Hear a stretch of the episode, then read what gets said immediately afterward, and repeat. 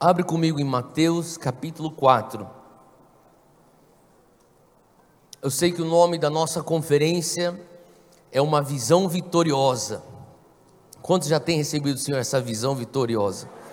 Quantos estão prontos para expandir mais ainda essa visão vitoriosa?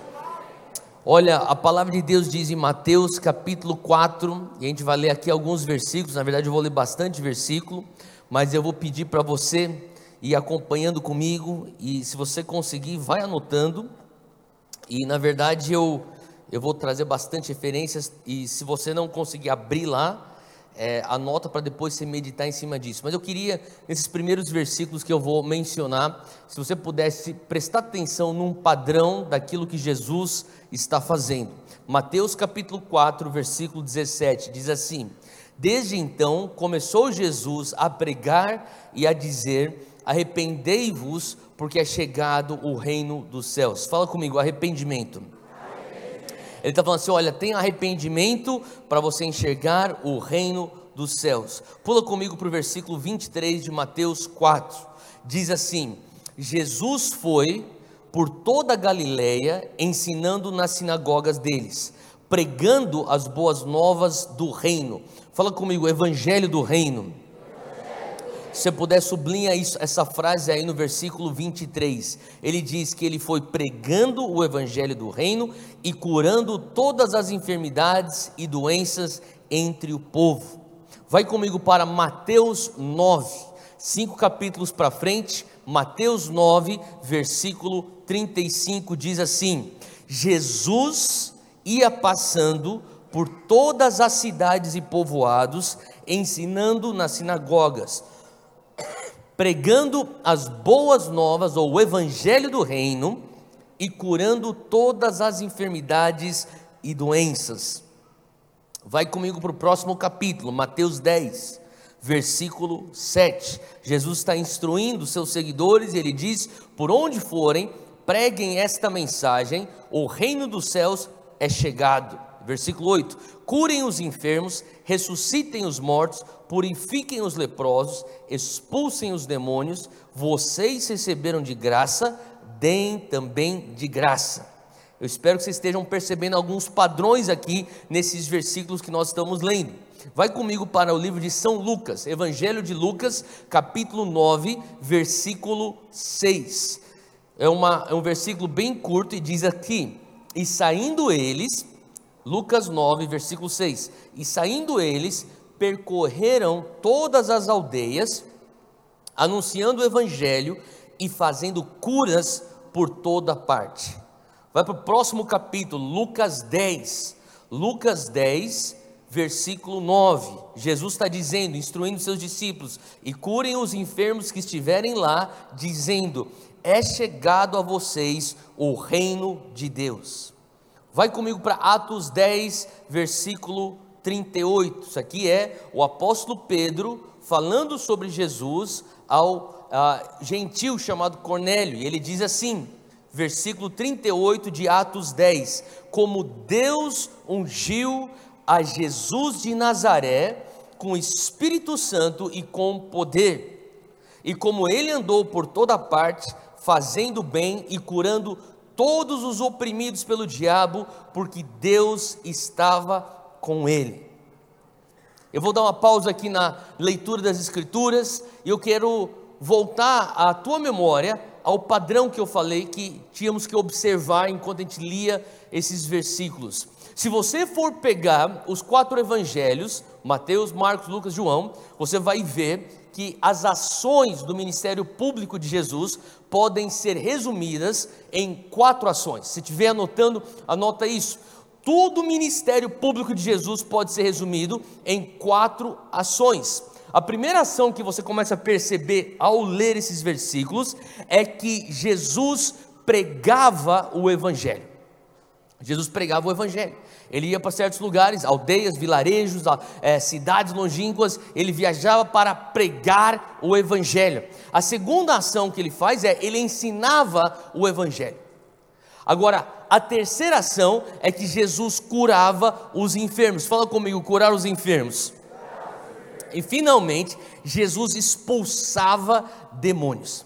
Então, essas quatro ações: Jesus pregava o Evangelho, Jesus ensinava o Evangelho, Jesus curava os enfermos e Jesus expulsava os demônios. Quatro ações que resumem o ministério público de Jesus.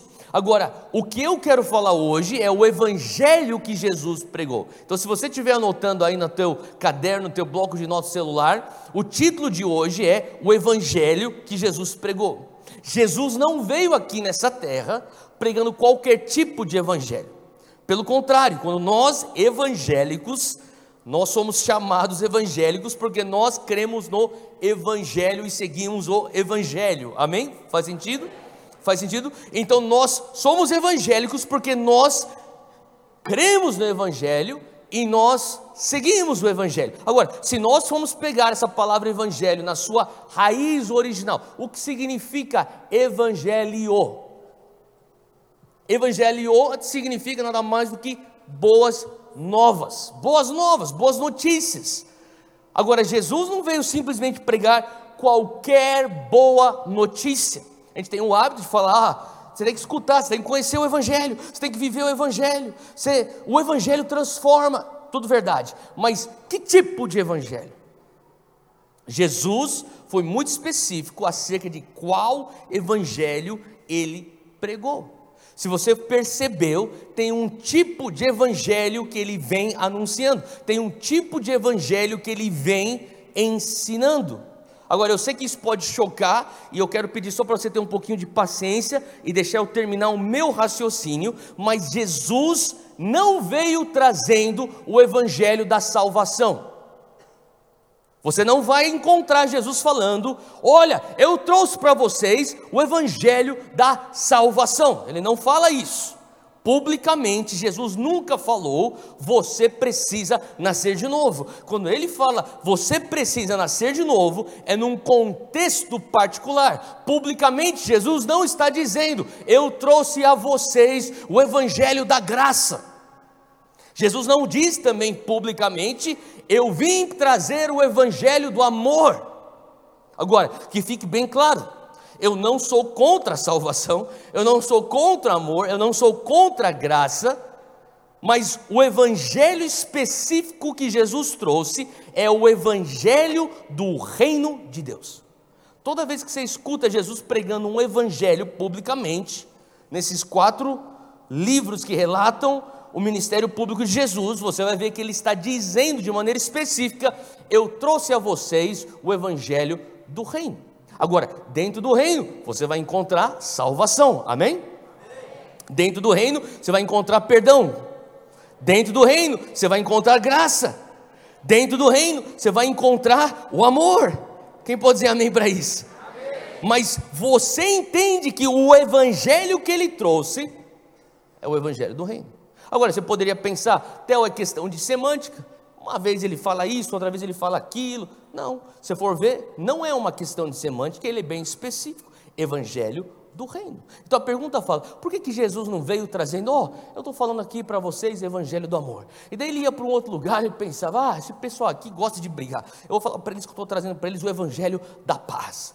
Daí ele vai para outro lugar, ele fala: esse pessoal está debaixo de culpa, debaixo de lei. Eu vou falar para eles que eu estou trazendo para eles o evangelho da graça. Mas Jesus não funciona desse jeito. Jesus é bem específico, é o evangelho do reino. E antes de nós entrarmos para dentro do que significa o evangelho do reino, que é o que eu quero falar um pouco sobre hoje, sobre isso hoje, eu queria continuar falando um pouquinho das ações de Jesus. Então, se você anotou, Jesus, ele pregava o evangelho do reino. Jesus ensinava o evangelho do reino. Jesus curava os enfermos. E Jesus expulsava os demônios. Agora, quando nós vamos para o texto original, você vê que quando ele está pregando, a palavra aí, no texto original, é querigma. E grego no querigma significa nada mais do que você anunciar, você proclamar. E se você estiver anotando, anota isso que eu vou falar para você. Nada no reino de Deus acontece sem antes ter tido uma declaração. Hoje você vive o resultado de declarações. Olha ao teu redor. Isso aqui é resultado de declarações. Quando você entra na tua casa, se você não gosta daquilo que você vê, eu te dizer uma coisa, você começar, você precisa começar a declarar coisas de acordo com a vontade de Deus para a tua família. Você reconhece o que eu estou querendo dizer? Quando eu olho para a minha realidade, eu digo: essa aqui não é a realidade que Deus tem para mim, ou eu estou em processo, eu continuo declarando a vontade de Deus de acordo com aquilo que eu estou vendo. Eu sei que isso aqui não está no lugar onde está, mas Deus, em nome de Jesus, eu já declaro os teus propósitos sendo cumpridos na minha vida.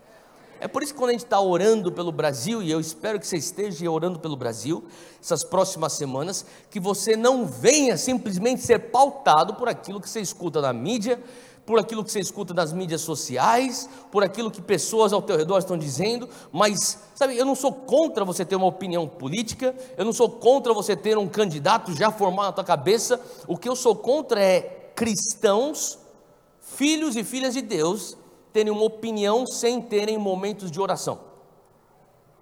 E yeah, as pessoas tá, estão cheias de opiniões, vão jogar no grupo de WhatsApp. A pergunta que eu faço, eu estava com o pastor Luciano Subirá há uma, alguns dias atrás, e aquilo lá o Espírito Santo começou a trazer convicção quando ele começou a falar sobre os momentos de oração que ele tem tido pelo Brasil. Falei, Deus, eu tenho muita opinião, mas eu tenho que reconhecer que eu preciso ter mais oração pela minha nação. Então, naquele lugar de oração, você já está declarando os propósitos de Deus pelo Brasil. Talvez o Brasil não esteja no lugar onde você gostaria que ele estivesse, mas já declara um cenário do reino de Deus sobre a nação. Você pode fazer isso?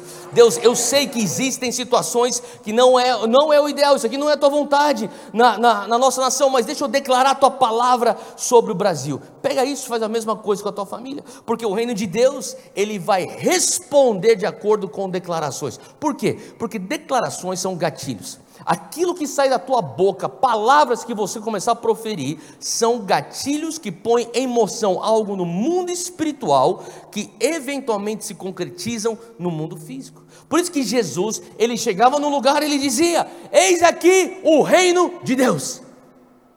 O reino de Deus é chegado a vocês. E as pessoas estão olhando e falando assim: Sério?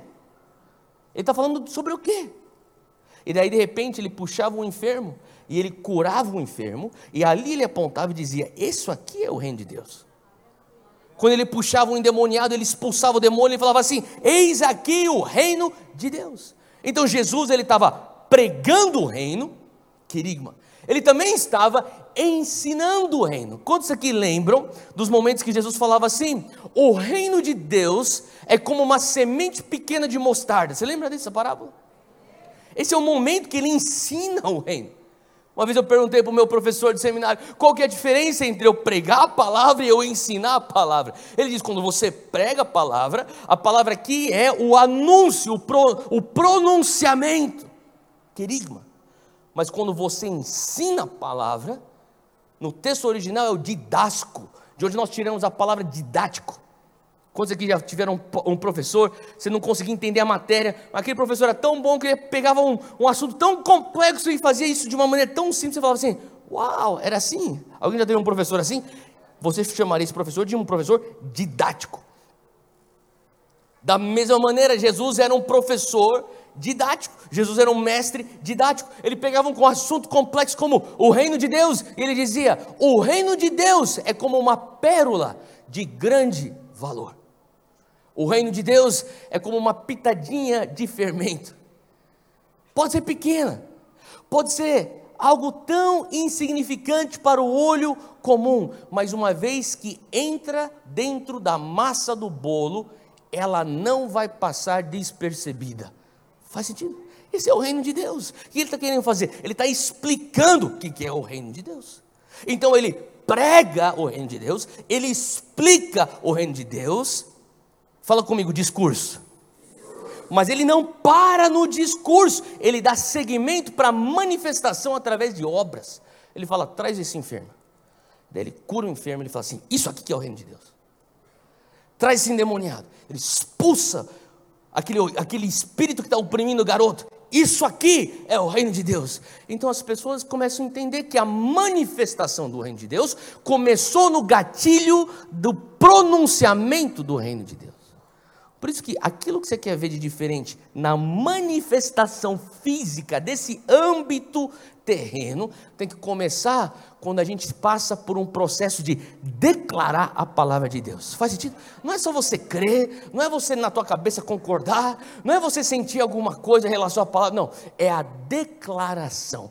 Agora, é importante que a gente entenda a mensagem que Jesus pronunciava e a mensagem que Jesus ensinava, porque se você não entender, se nós, evangélicos, não entendermos a mensagem de Jesus, eu temo dizer que muitas vezes nós não vamos entender Jesus se nós não entendermos a mensagem de Jesus.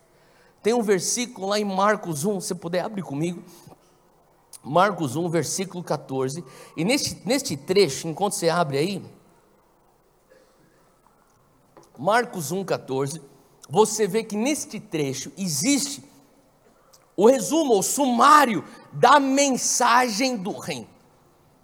Diz aqui no versículo 14, isso aqui talvez seja o versículo mais importante da noite, você sublinha aí comigo, versículo 1, Marcos 1, versículo 14 e 15, diz assim: E depois que João foi entregue à prisão, veio Jesus para a Galiléia pregando o evangelho do reino de Deus. Para por aqui. Depois que João foi preso, existe aqui uma transição, uma passagem de bastão. João Batista, aquele que veio preparar o caminho, aquele que veio trazer o batismo do arrependimento.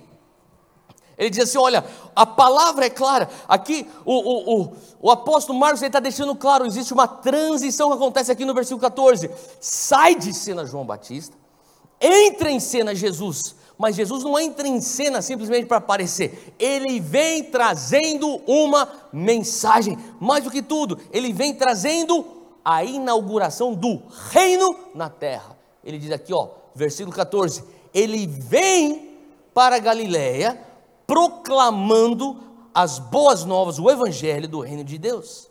E dizendo, versículo 15, esse aqui que é o versículo chave. Esse versículo 15 é o resumo do evangelho do reino. Ele diz: o tempo está cumprido, o reino de Deus está aqui. Arrependei-vos e creiam no evangelho. Novamente, o tempo está cumprido. Vamos parar por aqui. Quatro pilares da mensagem do reino de Deus. O primeiro pilar, o tempo está cumprido. Para pensar comigo aqui, raciocina comigo se algo vai ser cumprido, ele tem que ser previamente prometido. Sim ou não? Para algo ser cumprido, ele carece de uma promessa prévia. Qual foi a promessa prévia? Bom, é só você ler o livro de Isaías, ele aponta ao Messias, Jeremias apontando ao Messias, o próprio Davi nos Salmos apontando ao Messias. Você tem que entender que Jesus está falando isso para judeus. Jesus, um judeu, falando para judeus, quando ele entra em cena e diz: O tempo está cumprido, o que, que ele quer dizer com isso? Eu sou o Messias. Não é a toa que os fariseus ficam ofendidos quando ele entra em cena e fala: o tempo está cumprido. Ele está dizendo tudo aquilo que os profetas maiores, os profetas menores, tudo aquilo que houve de apontamento ao libertador de Israel. Eu. Automaticamente os fariseus falam: não é possível, cara, que você está falando para mim que você é Messias. Você é o Messias, você é o filho de um carpinteiro. Isso é ofensivo. E aquilo começa a despertar um ódio, uma indignação, uma ofensa no coração daqueles fariseus. A primeira parte do evangelho do reino é que chegou o Messias. E quando o Messias vem, o Messias tem que ser visto como um rei e deixa eu te dizer uma coisa: seria loucura a gente comemorar e glorificar e honrar a vida da rainha Elizabeth que se foi, se ela não tivesse um reinado. Faz sentido? Que tipo de rei aparece sem reinado? Por isso que a segunda afirmação é: o reino de Deus está aqui. Porque os judeus estão pensando: calma aí, se você é o Messias, se você é o rei, cadê teu reino? Porque a única coisa que eu vejo é a opressão do Império Romano. Cadê teu reino, Jesus? Como que você vai chegar aqui e falar que você tem um reino, que você é um rei, eu não estou vendo esse reino. É como se você tivesse um amigo que um dia acordasse e falasse para você: Oi, agora eu sou mais do que simplesmente o irmão Eduardo, eu sou o rei Eduardo. Você fala assim, Sério mesmo? Qual seria a tua próxima pergunta? Você é rei do quê? Não é verdade? Se a pessoa fala assim, não, simplesmente sei, eu sou rei. Mas você é rei do quê? Porque rei sem reino é loucura, é insanidade. Não existe um rei sem reino. E na cabeça do judeu, não tem como você ser o libertador de Israel se você não traz um reino. Só que na cabeça dos caras, eles estavam pensando que o reino era um físico, um reino físico. E a única coisa que eles viam que era físico era o Império Romano. Então eles estão pensando, você está maluco? Como é que você, um carpinteiro, vai falar que você é um Messias e que você é um rei? Cadê o reino? Ele fala, o reino está aqui. Eu não estou vendo nenhum reino. E para isso, terceira afirmação, ele diz: arrependei-vos. Fala comigo, metanoia. Ele fala assim, muda a maneira de você pensar. Muda as lentes pela qual você está olhando o mundo. Você já viu aqueles é, é, óculos de sol com lente amarela? Alguém já viu isso aí? Sabe aquele óculos de sol com lente amarela? Daí você tem aqueles outros óculos de sol com uma, uma lente azul. Sabe o que eu estou falando? Se você tem um óculos de sol com uma lente amarela, você vai ver o mundo de que cor? Quando você tira os teus óculos de lente amarela e você põe então os óculos de sol com a lente azul, você então tem um arrependimento de amarelo para azul. Faz sentido? Jesus está falando assim: olha, tem um arrependimento. Era justamente isso que João Batista veio fazer. João Batista veio antes dele falando: galera, é o seguinte, muda a maneira de você enxergar esse mundo, porque se você não mudar, o Messias vai passar na tua frente, você não vai reconhecer ele. O reino vai estar sendo, sendo exposto a vocês aqui e vocês vão totalmente ignorar o reino, porque vocês não estão com a mentalidade correta, a cosmovisão correta. Deixa eu só fazer um parênteses. Talvez a maior luta que nós precisamos travar para os próximos anos, para futuro da igreja evangélica no Brasil, não é uma luta de simplesmente eu quero avivamento. Eu quero que você entenda uma coisa. Eu amo avivamento. Eu amo ter a manifestação do poder do Espírito Santo. Eu creio no avivamento. Mas o que eu tenho visto, para nós termos um avivamento que vai culminar numa reforma, esse é o objetivo. Nós precisamos ter uma cosmovisão bíblica. Faz sentido? A gente precisa ensinar a igreja a olhar pelas lentes bíblicas tudo. Você tem que olhar a sexualidade pelas lentes bíblicas. Você tem que olhar a economia pelas lentes bíblicas. Você vai ter que olhar as artes e entretenimento pelas lentes bíblicas. Olhe política. Se nós tivéssemos uma cosmovisão bíblica, teríamos muito menos tensão falando de política nessa época do ano. Porque é só você perguntar o que a Bíblia diz sobre isso. O que a Bíblia fala sobre dinheiro. O que a Bíblia fala sobre família. O que a Bíblia fala sobre propriedade privada. O que a Bíblia fala sobre, é, é, é, sobre o trabalho. O que a Bíblia fala sobre justiça. O que a Bíblia fala sobre os necessitados. O que a Bíblia. Você faz sentido o que eu estou falando? Quando você tem as lentes bíblicas para você começar a enxergar a sociedade. Jesus está falando, você olha, arrepende, se arrependa. E daí quando você põe e você tira as, os óculos de lente amarela e você põe as lentes azuis, o que, que você começa a enxergar? Tudo azul. E quando você começa a enxergar tudo com as lentes do reino, você começa a falar assim: Uau! Estou vendo o reino aqui, estou vendo o reino ali, eu quero, olha, o reino ali, olha, olha, o reino lá, e daí, de repente você fala assim: Jesus, eu estou vendo o reino, como que eu faço parte desse negócio que eu estou vendo? E Jesus termina com a quarta afirmação: creia no Evangelho. Faz sentido. Qual que era a mensagem que Jesus trouxe?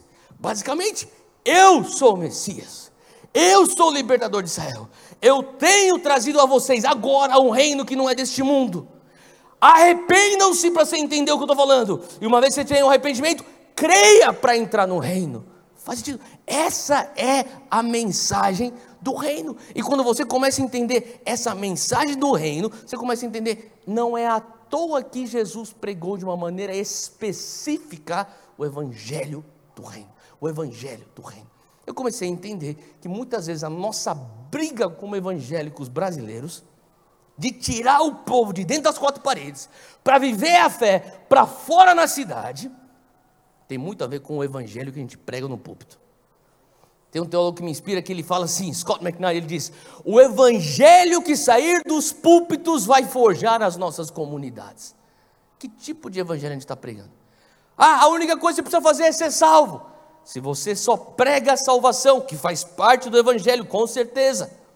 A única coisa que nós vamos ter é uma igreja que fala: sou salvo, eu já fiz o que eu tinha que fazer. Mas quando a gente começa a pregar o id completo, id, transformar em nações, fazer discípulos das nações, a gente está falando aqui sobre um reino invadindo, impactando a sociedade, amém? Agora eu começo a pensar aqui: nós estamos numa. Hoje é sexta-feira, não é isso? Sexta-feira à noite. Todos nós reunidos dentro de uma igreja. Olha só, olha para a pessoa do teu lado é uma pessoa religiosa, no bom sentido da palavra. Você poderia estar em qualquer lugar lá em, aqui em Marília, mas você está dentro de uma igreja. Sabe? E eu comecei a entender, é por isso que Satanás não vai me tentar da mesma maneira que ele vai tentar alguém que nunca ouviu falar do Evangelho. Satanás vai te tentar de um jeito que ele não tenta uma pessoa que nunca teve contato com o Evangelho. Uma pessoa que você pode olhar e falar assim: ah, você é uma pessoa mundana, uma pessoa que está longe. Deixa eu te dizer uma coisa: a maneira como Satanás nos tenta é bem diferente. Por quê? Nós somos pessoas religiosas no bom sentido da palavra. Nós temos um código de ética. Nós temos valores. Olha aqui, a gente está aqui reunido dentro de uma igreja numa sexta-feira à noite. Por isso que Satanás, ele não vai te tentar da maneira como a gente caricatura na nossa mente as tentações. Eu duvido que você foi tentado recentemente, enquanto você andava pela calçada de uma rua, assaltar um banco. Você fala, meu, não vejo a hora, velho. Ah, me, me segura, senão eu entro naquele banco, velho. Ah, meu Deus do céu. Você não teve essa tentação, eu espero que não.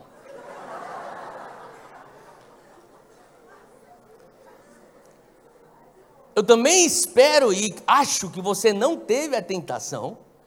Na última vez que você esteve num restaurante cortando lá um bife lá com o teu garfo e faca, uma vozinha que veio assim, ó, pega essa faca, esfaqueia aquela veia.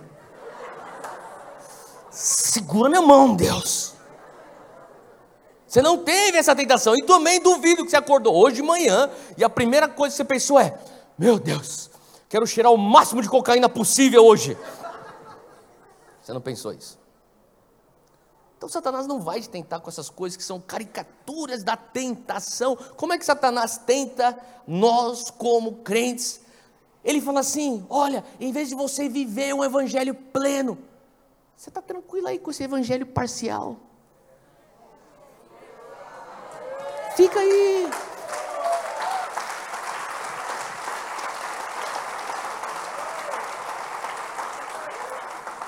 Você não precisa viver aquilo que Jesus te mandou fazer. Você precisa só fazer uma coisa boa. Faça uma caridade, faz uma coisa boa. Seja só bom. Faz isso que eu estou falando. A tentação de Jesus, a melhor, a tentação de Satanás para nós que já cremos em Jesus, não é uma tentação de que nem essas aberrações que eu falei, mas tem a ver com você se contentar com o bom e não ir atrás do melhor que Deus tem para você. Faz sentido. Então ele falou assim: só seja evangélico. Então o que eu tenho que fazer? Ah, eu acho que eu tenho que simplesmente vir para a igreja, sentar aqui no banco, depois eu saio daqui, volto domingo que vem, sento no banco e fico fazendo isso. É isso que Satanás nos tenta a fazer. E eu comecei a entender por quê. Porque o que é o melhor? O que seria então esse evangelho pleno que Satanás não quer que nós venhamos viver? Eu acho que uma das, das razões pela qual nós não ainda entendemos esse evangelho pleno que Jesus quer que nós venhamos viver, porque Ele trouxe esse evangelho do reino, é porque muitas vezes nós estamos confundindo a nossa missão com o nosso destino. Deixa eu repetir. Nós muitas vezes confundimos a nossa missão com o nosso destino. Deixa eu fazer uma pergunta aqui. Quantos aqui são salvos? Levanta a mão se você é salvo. Tá. Agora levanta bem alto. Se você, é, se tem certeza da tua salvação, levanta bem alto. Você tem certeza, eu tenho certeza da minha salvação. Tá bom, beleza. Tem um irmão que ficou até de pé. Esse cara aí tá, tá mais do que certo. Vamos lá. Se você, isso aqui não é uma pegadinha. Isso aqui não é pegadinha. Se você é salvo, você está indo para onde depois daqui? Para onde? Tá bom, isso aí não é uma pegadinha. Tá bom. Então, se você é salvo, você vai para o céu. Consequentemente, o céu é o teu destino. Sim ou não? Tá bom. deixa eu perguntar uma coisa: por que, que a gente vive pensando que o céu é a minha missão? Porque crente tem essa mania de pensar que o céu é minha missão. Qual é a tua missão na vida? Minha missão é chegar no céu. Minha missão é, é da, sair dessa terra e ir para o céu. Não, deixa eu explicar uma coisa. Aquilo, o céu, não é a tua missão, é o teu destino. Tanto é o teu destino que Paulo diz lá em Efésios 2: pela graça sois salvos, não por obras. Faz sentido o que eu estou falando? Para que nenhum homem venha se gloriar. Então, já que você não consegue ser salvo por obras, de onde nós tiramos uma ideia de missão para chegar no céu? É simplesmente um dom que você recebe. É um dom que você recebe, é um destino que você alcança, e daí você pode perguntar, então, já que o céu não é a minha missão, é o meu destino, qual é então a minha missão? Agora, deixa eu fazer uma confissão aqui. Eu sou rato de igreja, o que significa que eu cresci na igreja a minha vida inteira, já vi tudo quanto é coisa de, de igreja. Então, eu sou eu falei pro, pro pessoal, trouxe aqui três lá da igreja, e quando eles viram o, o pastor Domingos Jardim, um deles é japonês, o, o Vitor, eu falei, ó, oh, Nihonjin, ele. Ah, é, é, Nihonjin. Sabe o que é Nihonjin? Porque é japonês, o pastor Domingos parece um japonês. Então, e o, e o, o Nihonjin de verdade que eu trouxe, o pessoal, ah, Nihonjin, isso. Não, não é Nihonjin, ele só parece Nihonjin. Mas os meus avós são Nihonji de verdade. Eles vieram como missionários do Japão para o Brasil, para evangelizar os, os imigrantes japoneses e plantar igrejas no meio dos imigrantes japoneses. Então, a, a, minha vida inteira eu passei dentro de igreja. Então, eu sou, eu sou neto de pastor, sou filho de pastor, sou sobrinho de pastor, sou primo de pastor. Tudo lá em casa é pastor, até o cachorro que é um pastor alemão. E, e minha vida inteira é tipo pastor, igreja, sabe? Isso. Eu faço essa piadinha, o pessoal fala, ah, você inventou. Não, não inventei. A gente, na verdade, minha tia tinha um, um canil de pastor alemão. Mas enfim. Estou dizendo isso porque você tem que entender que eu cresci minha vida na igreja. Então, quando você. A nossa igreja, quando eu cresci, é, é, tipo, ela passou por diversas fases. Mas na fase que a igreja ficava pequena, porque a gente enviava os irmãos para plantar outras igrejas, é, assim, quem cresceu em igreja sabe o que eu estou falando. Você faz de tudo. Você serve, você faz o chá, você dá o, o panfleto na, na porta, você toca a bateria, você faz a intercessão. Quem, você vai ser o tiozinho da, da, da, do Ministério Infantil. Quem já passou por essas fases aí que eu acabei de dizer? Você sabe o que eu estou falando? Então eu estava crescendo na minha adolescente, tipo, sendo. Faz tudo, faz tudo. Então os caras falaram assim, cara, você consegue manter o ritmo? Fazer como assim? Tipo, bum, bum, bum, no ritmo? Consigo. Então vai, vai tocar bateria, porque a gente não tem baterista hoje. Então, já que eu não era o inimigo do ritmo, eles me deixaram lá. Então, eu, eu ficava lá na bateria, lá, e daí eu ficava assim no final do culto, vendo no final da mensagem, as pessoas vindo para o apelo, para receber o Senhor Jesus como Senhor Salvador. E eles vinham para nascer de novo. E daí um dia eu comecei a ter um pensamento que eu falei, eu, te repreendo em nome de Jesus. Mas hoje eu vou confessar para você o meu pensamento. Horrível meu pensamento. Mas eu fiquei pensando, Deus, isso aqui não faz sentido. Esse povo está vindo aqui para frente, eles vão ter o Senhor como Senhor e Salvador. Eles vão nascer de novo. O que significa que eles vão ter a vida eterna. Amém? Mas se eles têm a vida eterna, eles já têm um lugar garantido para eles lá no paraíso, assim como Jesus falou para aquele ladrão: Hoje mesmo eu estarei contigo no paraíso. Então eles já vão para estar com o Senhor Jesus. Mas, Jesus, amanhã, os caras vão ter que ir para trabalhar. Eles vão ter que ir para a faculdade eles vão ter que pegar trânsito, eles vão ter que pagar imposto. Falei, Deus, isso aqui não faz sentido. Eu acho que a melhor coisa que a gente poderia fazer aqui, Senhor, é um ministério de aceleração na igreja. Agora, você pode perguntar, que tipo de aceleração você está falando, Theo? Não é muito ortodoxo esse, essa ideia de ministério. Mas na minha ideia de, da cabeça de, do Theo Hayashi de 16 anos de idade, eu pensava, se eles vêm para frente para aceitar Jesus e nascerem de novo, logo depois dele, deles repetirem a oração e nascerem de novo e terem a, a salvação garantida, deveriam ter uns irmãos que falassem assim, Olha, você que, que acabou de aceitar Jesus, vai com aqueles irmãos, eles vão te levar lá para a salinha para fazer, sabe, o, o follow-up, aquela a sequência. E daí eles entrariam na salinha e dentro da salinha estariam três, quatro irmãos com uma AK-47 cada. É aceleração, gente. A gente vai acelerar eles para o céu. Você tem certeza da tua salvação? Que nem o irmão que levantou e ficou de pé lá atrás. Tá, tá, tá, tá, tá, tá, pronto, acelerou e vai embora, porque não faz sentido ficar aqui nessa terra. Eu com 16 anos eu falei, pô, velho, amanhã tem uma prova de química. O que, que eu estou fazendo aqui? Eu podia estar no céu. Meu irmão, você vai ter que trabalhar, você vai ter que pagar imposto. Você que é palmeirense, ainda não viu o Palmeiras ganhar o Mundial.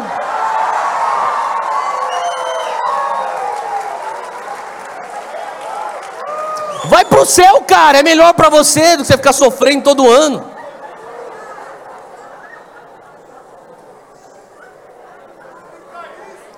Então eu pensava isso. Mas daí sabe o que eu comecei a entender? É porque eu sempre confundia a minha missão com o meu destino. Eu pensava que a minha missão era chegar no céu, mas não é. O meu destino é o céu. E alguém pergunta, então tá bom, Theo, já que você confessou aí esse teu ministério de aceleração totalmente deturpado e não ortodoxo, qual que é a minha missão? E para isso eu diria, a nossa missão não é chegar no céu, a nossa missão é trazer o céu para a terra. É a única explicação.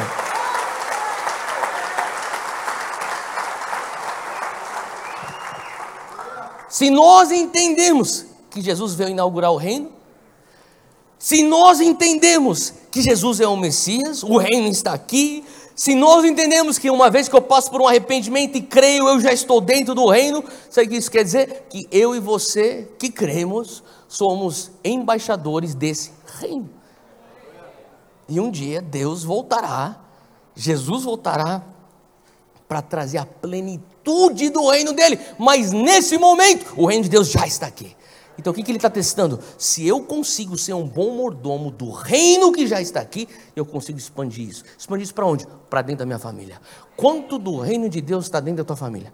Quanto do reino de Deus está dentro da tua escola?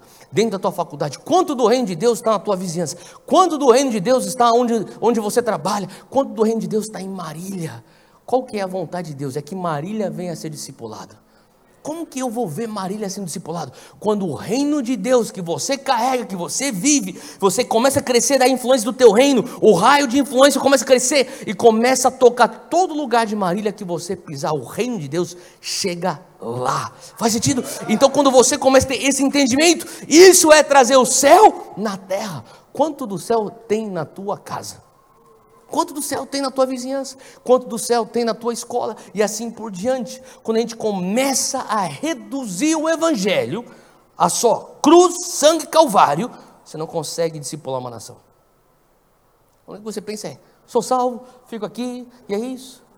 E o Senhor começou a me desafiar. Você precisa dar mais teologia para as pessoas na tua igreja. Porque a única coisa que está falando é: vem para frente, seja salvo. Agora que eu sou salvo, pastor, o que, que, eu faço? Volta aí domingo que vem. E depois que eu faço? Volta aí domingo que vem. E depois, ah, não esquece o dízimo e ofertas, mas volta aí domingo que vem. Faz sentido. Agora, quando você começa a entender, o que, que eu faço agora que eu sou salvo? Você carrega o reino de Deus. Você tem nas suas mãos as chaves do reino. Tudo que você desligar aqui será desligado lá. Tudo que você ligar aqui será ligado lá. Então você entra aonde você trabalha e se tem lá fofoca, você desliga a fofoca e começa a ligar a verdade. Se você entra na tua casa tem conflito, você desliga o conflito, começa a trazer a paz. Faz sentido? Se você está perto de alguém que está deprimido, você desliga a depressão e liga a alegria. Pela autoridade do reino dos céus. Por quê? Porque uma vez que você está no reino, você tem a autoridade do reino dos céus. Eu acho que nós estamos para viver cada vez mais dias que a manifestação do reino de Deus, ele precisa e irá levar crises no bom sentido para as pessoas que estão fora das quatro paredes da igreja. Foi justamente isso que aconteceu com Jesus em João 3. Agora, eu sei que em João 3 você conhece o versículo mais famoso do mundo. João 3,16. Porque Deus amou o mundo de tal maneira que deu o seu Filho unigênito para que todo aquele que nele crê não pereça, mas tenha a vida eterna. Mas poucas pessoas pensam em qual contexto estava esse versículo. O contexto era Jesus conversando com um homem num conflito. Esse homem estava num conflito. Esse homem tinha uma crise. O nome desse homem era Nicodemos. Você lembra de Nicodemos? João 3, abre comigo, versículo 2.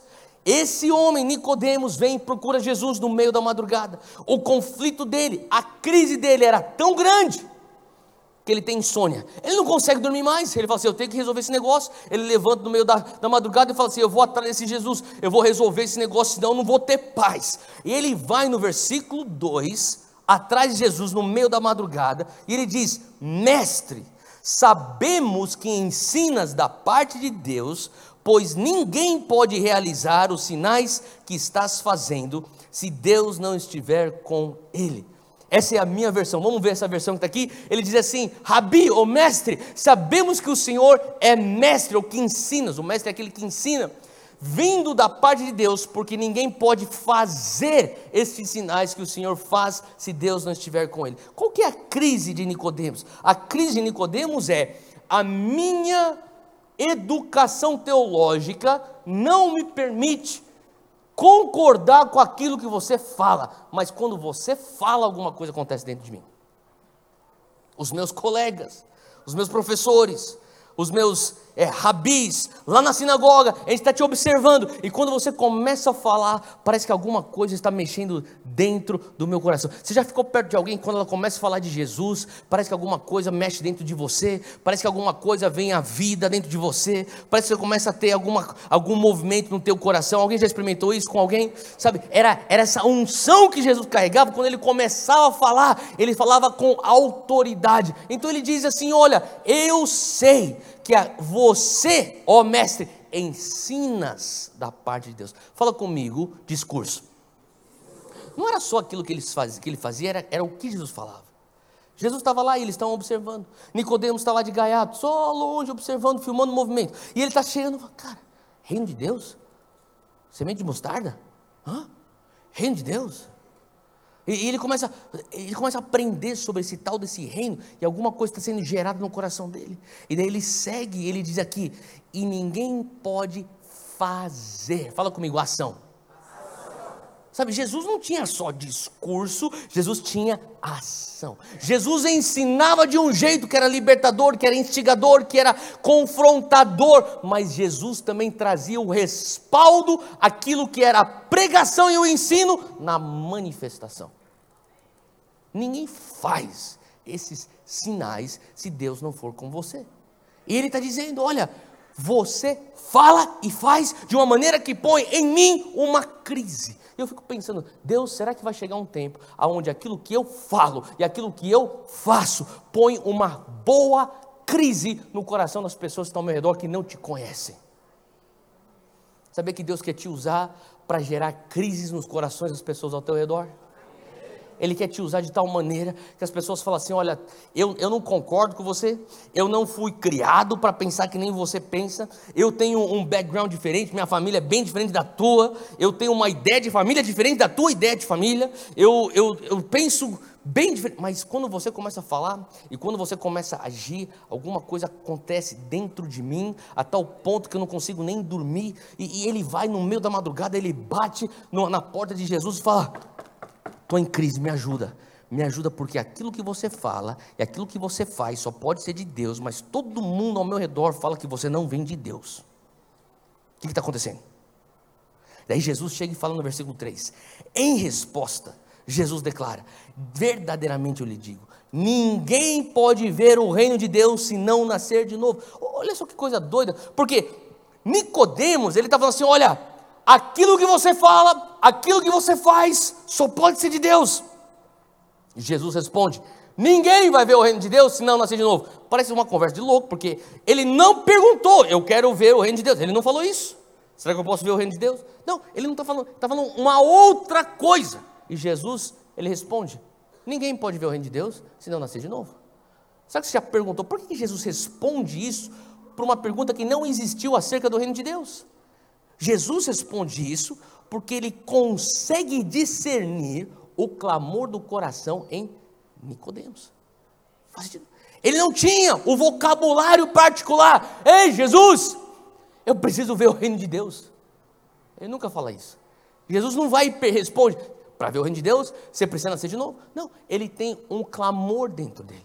E o Senhor começou a me lembrar de tantas vezes que eu estive em contato com pessoas que não são pessoas evangélicas, mas carregam um clamor para ver o reino de Deus. E às vezes o clamor não é da maneira como a gente pensa. Raramente E possivelmente nunca você vai ver uma pessoa que não é evangélica, que é uma pessoa que pensa completamente mundana, chegar a você na tua faculdade, chegar a você no teu trabalho, chegar a você na tua vizinhança, e uma pessoa que não é cristã dizer para você: me leva para Jesus. Se você está esperando isso como sinal, esse sinal não vai acontecer. Mas provavelmente ela vai falar um palavrão. Provavelmente ela vai chorar. Provavelmente ela vai demonstrar ódio. Provavelmente ela vai falar assim, cara, estou depressivo. E aquilo é a única coisa que ela consegue articular para dizer: eu preciso de alguma coisa que eu não tenho. E para isso Jesus teve o ouvido para discernir e falou assim: não, não, não, sabe o que é? É que você teve contato em algum lugar com o reino que não é deste mundo. Você teve contato com o reino de Deus. E quando você, que é deste mundo, tem contato com o reino de Deus, os dois mundos colidem, se instaura uma crise. E a resposta para a tua crise é: você quer dentro do reino? Você quer entrar nesse reino? Eu quero. Você precisa nascer de novo.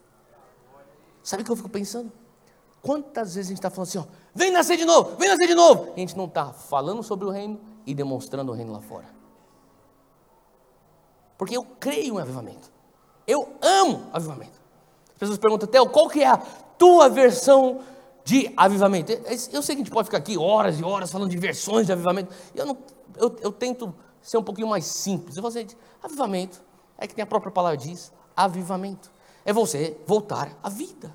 É você voltar ao primeiro amor. É você experimentar um derramar do Espírito Santo. Para mim, isso é avivamento. E eu amo esse avivamento. Porém, eu comecei a entender que avivamento por avivamento não é garantia de reforma. Por mais apaixonado que eu seja por avivamento, eu comecei a entender que o que o Brasil precisa, o que as nações precisam, é mais do que só um avivamento. Nós precisamos de um avivamento que vai culminar numa reforma, uma transformação social. Faz sentido? Eu creio que o Senhor está nos chamando para vivermos dias, até como está escrito na palavra, até que os reinos deste mundo se tornem o reino do nosso Cristo. E para que isso venha acontecer, o ID, a grande comissão, precisa ser entendida como o literal discipular de nações. Como é que eu tenho então uma reforma? Nós temos uma reforma quando o poder do evangelho leva um impacto nas estruturas da cultura. Quando você começa a ver o evangelho impactando a educação, quando você começa a ver o evangelho impactando a mídia, quando você começa a ver o evangelho impactando as famílias, o setor público, daí você começa a ver o evangelho tocando o setor privado, aí você começa a ver, nós vamos ter então aqui uma reforma, é questão de tempo. Qual que é o problema do Brasil? Quando a gente tem 65 milhões de evangélicos, e a gente está onde nós estamos, talvez não seja porque nós não estamos querendo um avivamento, quem sabe é porque nós precisamos expandir nossa ótica de o que seria um avivamento. É mais do que simplesmente nós termos grandes igrejas. Avivamento tem que ser mais do que simplesmente ter um altar cheio de pessoas aceitando Jesus. E sim, eu quero ir, o céu comemora por cada alma que vem para o reino. Mas será que a gente está apontando e falando assim: olha, esse é o evangelho que Jesus pregou? É o evangelho do reino. É um evangelho que vai além de simplesmente aumentar a membresia da igreja. Sabe quando Jesus ele vem aqui na terra, ele, ele declara algo que já tinha sido profetizado lá em Isaías. Você poder abrir comigo Isaías 61. Em Isaías 61, Jesus ele repete essas palavras. Isaías 61 já é uma, uma profecia, já um apontamento para aquilo que ele faria. Versículo 1, ele diz: O Espírito do soberano Senhor está sobre mim. Você achou aí? Isaías 61, 1. Porque o Senhor me ungiu para levar o evangelho aos pobres. Enviou-me para cuidar dos que estão com o coração quebrantado. Olha só o que ele está dizendo. O Espírito do soberano Deus está sobre mim. O Senhor me ungiu, fala comigo, unção, para o evangelismo Sabe, os pobres, ele fala assim, olha, aqueles que não têm as boas novas, quando você começa a ver evangelismo, quando você começa a ver almas vindo, isso aí é um sinal de avivamento. Ele continua dizendo, ele me enviou para cuidar dos que estão com o coração quebrantado, fala comigo, cura. Para anunciar liberdade aos cativos e libertação aos prisioneiros. Fala comigo, libertação. Eu não sei, quando você começa a ver almas vindo para o reino, quando você começa a ver cura acontecendo, quando você começa a ver libertação, eu não sei você, mas para mim isso aí é avivamento. Faz sentido? Agora, deixa eu te dizer uma coisa: um avivamento que não culmina numa reforma, num mover, nada mais é do que uma experiência pentecostal autoindulgente que nos leva a lugar nenhum. A gente vai inchar, inchar, inchar, inchar, inchar, inchar. Mas Jesus ele não é incompleto, ele segue no versículo 4, pula lá para baixo, ele diz: Eles reconstruirão as velhas ruínas e restaurarão as cidades arruinadas. Eu não sei você, mas isso aqui me soa como reforma, que tem sido devastada de geração em geração. De maneira alguma também quero falar sobre reforma na ausência do mover do Espírito, porque essa reforma na ausência de Jesus nada mais é do que uma busca por ação social centrada no homem. Mas quando você começa a entender um espírito avivado, que carrega um sentido missional para fora, aí nós estamos vendo um avivamento que culmina numa reforma. Faz sentido o que eu estou falando? E quando eu começo a ler as palavras de Jesus, Mateus 28, versículo 19. Ele diz: Ide, pregai o evangelho. Ele está falando assim: fazei discípulos de todas as nações. Sabe, se a gente fosse perguntar, eu estava conversando com um, um jovem recentemente, falou assim: qual que é a linha de chegada? Qual que é a linha de chegada? A linha de chegada não é um altar cheio. O altar cheio é a linha de partida. Faz sentido? A linha de chegada é nós vemos um Brasil discipulado. E a última coisa que a gente precisa é uma geração jovem pensando: ah, as coisas estão indo pior, daqui a pouco Jesus vai voltar mesmo. E daí a gente canta: Me dá Jesus e toma o mundo. E recentemente, conversando com pessoas do governo, teve uma cobrança de um dos pastores que estava perto de mim e falou assim: Por que, que a gente não teve mais pessoas nessa área do governo, naquela área do governo, nessa área de desembarque? Ele falou assim: a gente procurou, mas não encontrou. o Senhor Espírito Santo falou comigo: sabe o que é? São anos. A gente fala para os nossos jovens: quer servir a Deus? Larga tua faculdade e fica aqui atrás do púlpito. Quer servir a Deus? Abra a mão da tua carreira e vem. Eu te falar uma coisa: quer servir a Deus? Tem um avivamento pessoal e vai levar essa transformação para onde Deus te levar. Porque se nós formos viver um Brasil que é de fato discipulado, nós vamos ter que ter professores cheios do Espírito Santo. Nós vamos ter que ter cientistas cheios do Espírito Santo. Nós vamos precisar de, de engenheiros cheios do Espírito Santo. Nós vamos precisar de artistas cheios do Espírito Santo. Faz sentido o que eu estou falando? Mas quando a gente começa a pensar, ah, mas para que eu vou estudar? Daqui a pouco Jesus vai voltar. Deixa eu te falar uma coisa. Esse papo já é antigo. E se Jesus não voltar, você vai pagar para ver?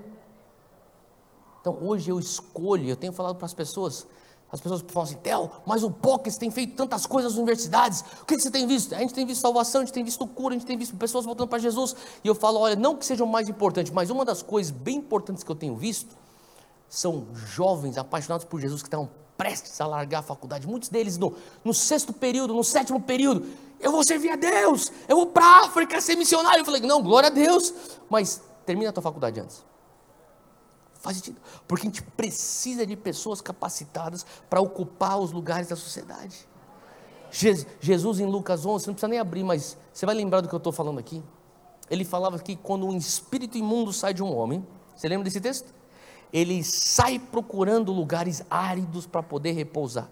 Encontrando nenhum desses lugares, ele volta para onde ele foi retirado, e quando ele encontra aquele lugar vazio e varrido, ele vem com outros sete espíritos piores do que ele, e o último estado é pior do que o estado inicial. Você lembra do que eu estou falando? Que, que adianta a gente ficar expulsando o espírito de corrupção de Brasília se a gente não for preencher o vácuo de Brasília com políticos cheios do Espírito Santo?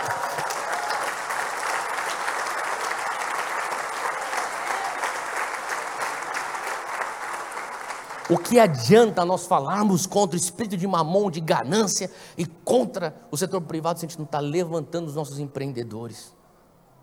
A gente fala contra essa questão da evolução, que a gente não vê do macaco, isso é coisa do diabo. Então vamos levantar os nossos cientistas.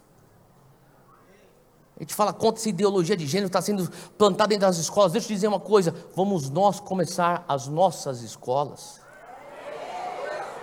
além de preparar os professores, começamos nós nas nossas escolas, começamos nós nas nossas universidades. Faz sentido. Quando a gente começa a ter uma mentalidade de ocupar até que ele venha. Eu creio que o Senhor está querendo instigar a nossa igreja brasileira. E aqui, fugindo até um pouco daquilo que estou trazendo aqui como um roteirinho que eu queria trazer para vocês, sabe? Eu tenho realmente tido essa oportunidade de viajar para as nações e ministrar. Todo lugar que eu vou, as pessoas estão a par daquilo que Deus está fazendo no Brasil. E eles não estão falando isso só porque eu sou brasileiro. Eles realmente estão a par. Deus está fazendo alguma coisa no Brasil. E Deus está se movendo no Brasil. Mas sabe o que me traz sobriedade? É que quando eu era garoto, lá em São Paulo, eu lembro das cruzadas de Carlos Anacondia no ginásio de Ibirapuera onde pela primeira vez na minha vida, eu com 9 anos de idade, 10 anos de idade, eu comecei a ver as cadeiras de rodas sendo empilhadas, porque esse homem veio trazendo aquilo que eles estavam experimentando na Argentina, o avivamento da Argentina, eles pregavam, e os sinais maravilhas, aquele avivamento começava a surgir, e começava a derrubar tudo, os enfermos sendo curados, pessoas sendo libertas, salvação, uau, foi lá que eu comecei a ter uma paixão por avivamento. Eu lembro também quando eu tinha meus 20 e poucos anos, 19, 18 anos de idade, minha mãe começou a falar sobre um mover de crescimento de igrejas e discipulado na Colômbia. E alguns pastores, junto com minha mãe, foram tudo lá para a Colômbia e voltaram. Uau, Deus está fazendo coisas incríveis, é um mover na Colômbia. E as nações estão indo para lá. Por que eu menciono essas duas nações? Porque assim como foi a época da Argentina, assim como foi a época da Colômbia, hoje é a época do Brasil. Mas para para pensar aonde está a Argentina hoje e aonde está a Colômbia hoje.